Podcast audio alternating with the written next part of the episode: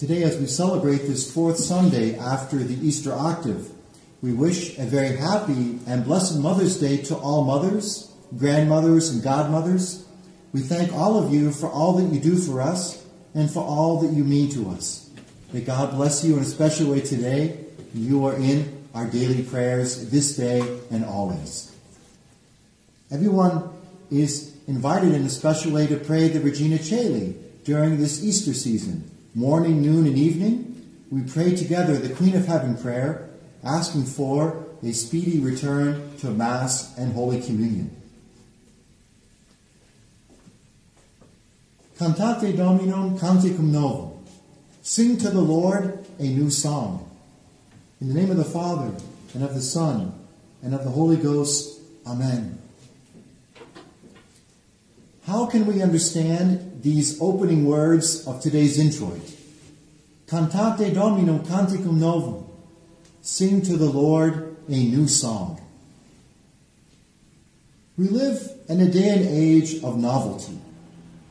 In our modern society of material progress, the media world is always trying to sell us something new.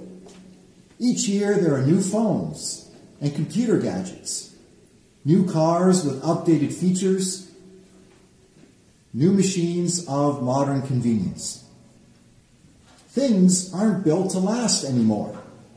Often it's more expensive to repair the old appliance than simply to buy a brand new one. In such a world focused on the novelty of new material things, we must beware of a dangerous temptation for our spiritual life. The temptation to seek out new ideas and new moral values, just for the sake of having something brand new and novel.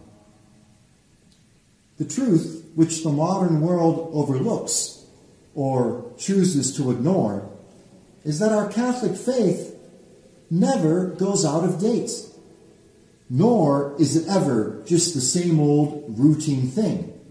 No, on the contrary, because the church is guided by the Holy Ghost, just as the soul governs and guides the body. Because Mary is the mother of the church, just as she is the mother of Christ, its founder. And because the church is the mystical body of Christ, then the divine truths of the church are outside of time. There is no change, no shadow of alteration in God. St. James says in today's epistle, What is true in heaven is always true here on earth. And what is true in eternity is always true in this world at each time in history. The gospel message in itself is always current and relevant for every era and every time. It is up to us to conform our lives to the gospel, however challenging that might be at times we must conform to the gospel rather than belittle the gospel in an apathetic effort to make the gospel fit into the confines of our own personal comfort zone.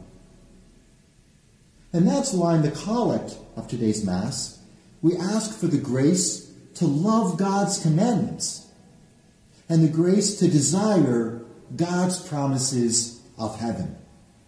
So that amid the unstable fluctuations of life's ups and downs, our hearts may be rooted and fixed in God and His heavenly kingdom, where our true and eternal joy alone can be found. Now, the kingdom of God on earth is Holy Mother Church, her doctrine, her sacraments, her liturgy, her common teaching are above and beyond the novelty of this world. And this is precisely why we see today so many young people, so many young families and vocations are attracted to the traditional liturgy and the Catholic way of life. There is no need for us to try and imitate the popular trends and fashion of today's world. These quickly fade away into yesteryear. They quickly get old. However, the heroic and attractive examples of holy men, women, and children in every era of history show us today that tradition never grows old fashioned or out of date. No, but the truths of God always contain a new freshness and a new relevancy as they are handed down from age to age to age. Cantate Dominum, sing to the Lord a new song. St. Vincent Lerins, writing in the 5th century, he explains this in his famous adage, Non nova sed noviter. Not new things, but in a new way. He is explaining how the doctrine of the church becomes more precise over time by an organic development of formulas under the direction of the Holy Ghost. For example, Our Lady's Immaculate Conception and papal infallibility were declared dogmas in the 19th century. These are not new truths. No, there is no novelty of doctrine. But rather, these truths already contained implicitly in the scriptures and tradition of the early church fathers, these truths were only then proposed by the church in a new way for our spiritual good, according to the, the plan of divine providence. And this is the Catholic way. Not novelty, but renewal. Not new truths, but new ways of better believing and putting into practice the original truths revealed to the church by God for our eternal salvation. Non nova sed noviter.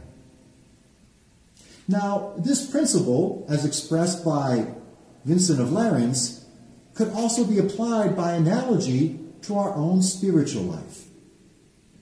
Our progress is not to be found in spiritual novelty.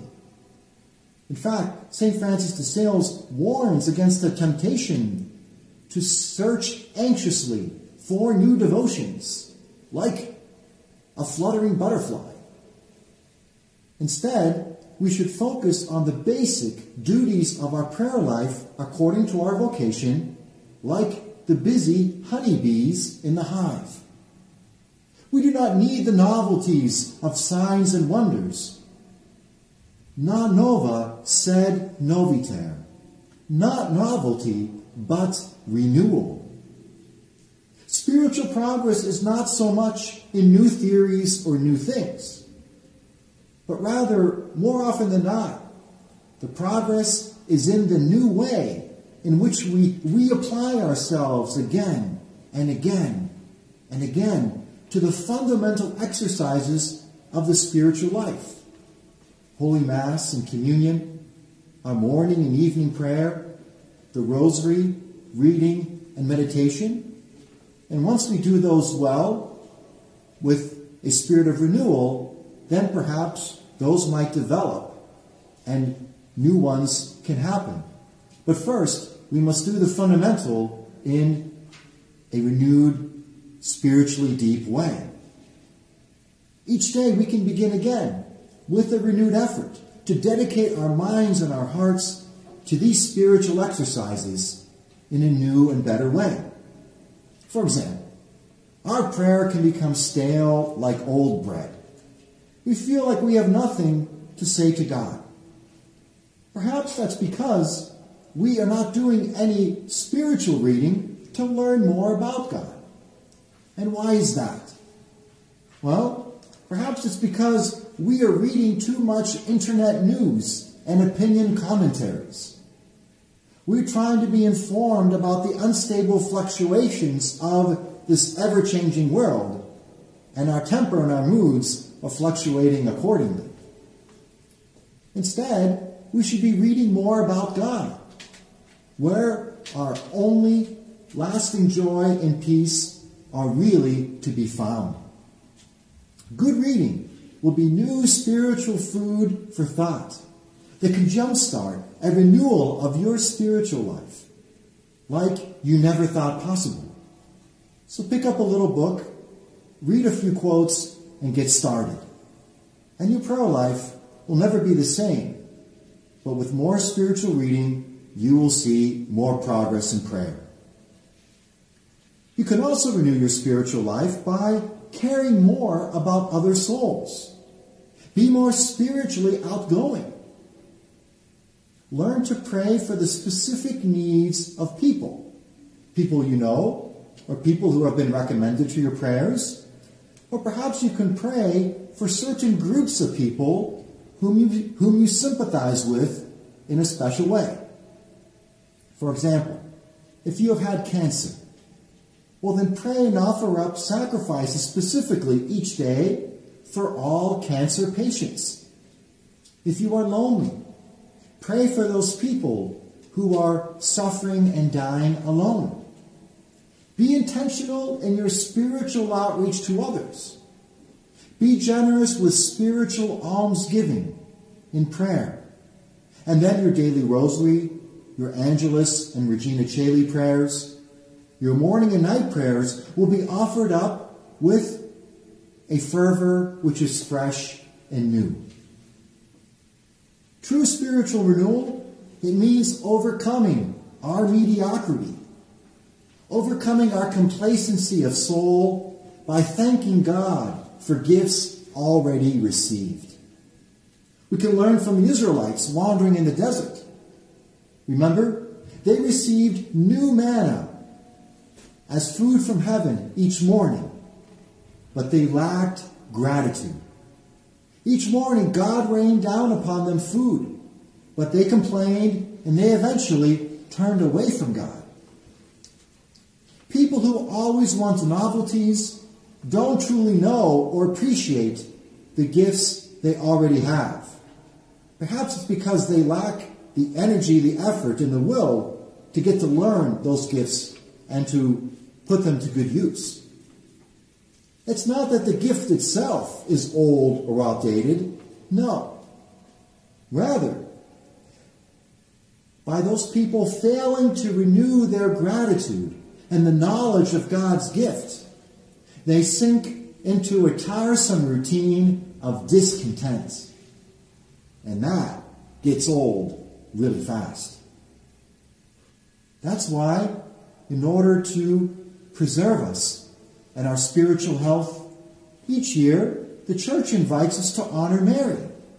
We honor Mary during the month of May so that we can refresh our gratitude for our spiritual mother.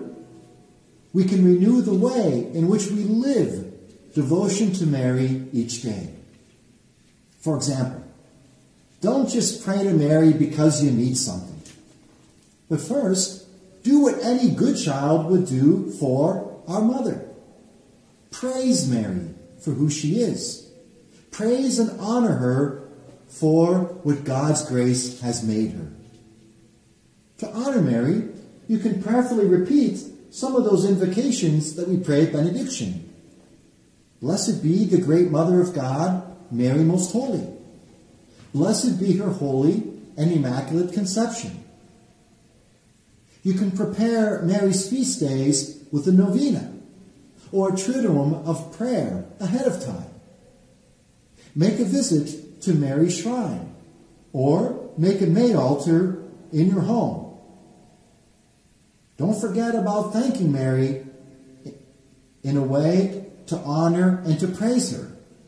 Thanksgiving is a form of veneration. We fathers and mothers don't we teach our children to say thank you? But do we say thank you to our Blessed Mother? Are we truly grateful? And as we venerate Mary, we should also constantly invoke Mary. And remember, quality is worth much more than quantity. Just as you would never dream of offering half dead, half withered flowers to your mother today. So also should you never rattle off your prayers in a rush. Rather, make each word of the prayer count as a beautiful, fresh flower in a spiritual bouquet of Mary, your mother. Like a little child pulls and tugs at his mother's dress, asking for help. So also should we daily pull on our Heavenly Mother's mantle in heaven by taking our rosary in hand. And if you lovingly renew short prayerful aspirations to Mary, if you simply repeat prayerfully Mary's name 5, 10, 15, 20 times a day, you will be sure to experience in our mother's good time those words of the Memorare no one was ever left And finally, let us renew our devotion to Mary by imitating her virtues. Imitating her virtues as best we can in our own little way, according to the circumstances of our own lives. When you're angry, well, think of Mary's forgiving words and attitudes on Good Friday and ask that yours become more like hers. When you're anxious about the future, stop worrying. Think of Mary at the Annunciation as she said yes to God's plan for her. Imitate Mary by repeating, Be it unto me according to thy word. And when you are impoverished and materially needy, think of Mary. Think how she accepted the poverty of the stable of Bethlehem. And keep Mary company in the simple hearth of Nazareth as you do your own chores and work around your house. Each day, do a little extra. Think today of new ways how you can honor Mary invoke Mary and imitate Mary in a new and deeper way? How can you spiritually renew in your life, which you have sadly allowed to become an old routine? And finally, dear friends, this opportunity to renew our Marian devotion, it occurs at a time when the world is in the grips of a new fear. This new fear caused by the pandemic pandemonium and its coming consequences, this shakes us out of our spiritual complacency and mediocrity. We can no longer be satisfied with just the same old spiritual routine, but we must renew. We must renew what we owe to Mary and to her son Jesus. As we commemorate this week, on the 13th, the 103rd anniversary of Our Lady's apparition at Fatima, let us rediscover, let us reacquaint ourselves with her message, to pray and to sacrifice more in order to make up for the evil disorder caused by our sins. If this current crisis becomes the spiritual turning point of our lives, if we live our devotion to Mary by renewed prayer and imitation of her virtues in our own little way with the people around us each day. If we truly become children of Mary and live as children of Mary at every hour of every day, then our Blessed Mother will keep our souls safe from the fluctuating tidal waves of life here on earth and bring us home to her Son in heaven. In heaven, there, with the true joys of our heart's desire, will one day be found. Amen. In the name of the Father, and of the Son, and of the Holy Ghost. Amen.